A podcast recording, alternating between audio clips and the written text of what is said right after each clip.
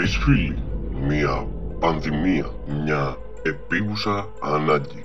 Θωμάς Παπαδάκης, κομικός, ηθοποιός, θα μπορούσε γλιώθης πανελίστας. Τόπος διαμονής, Θεσσαλονίκη.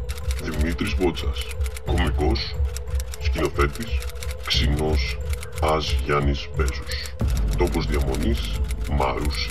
Μιχάλης Πρέγκας, κομικός, ραδιοφωνικός παραγωγός, Μίστερο Πίστια 2014. Τόπος διαμονής, Παιανία.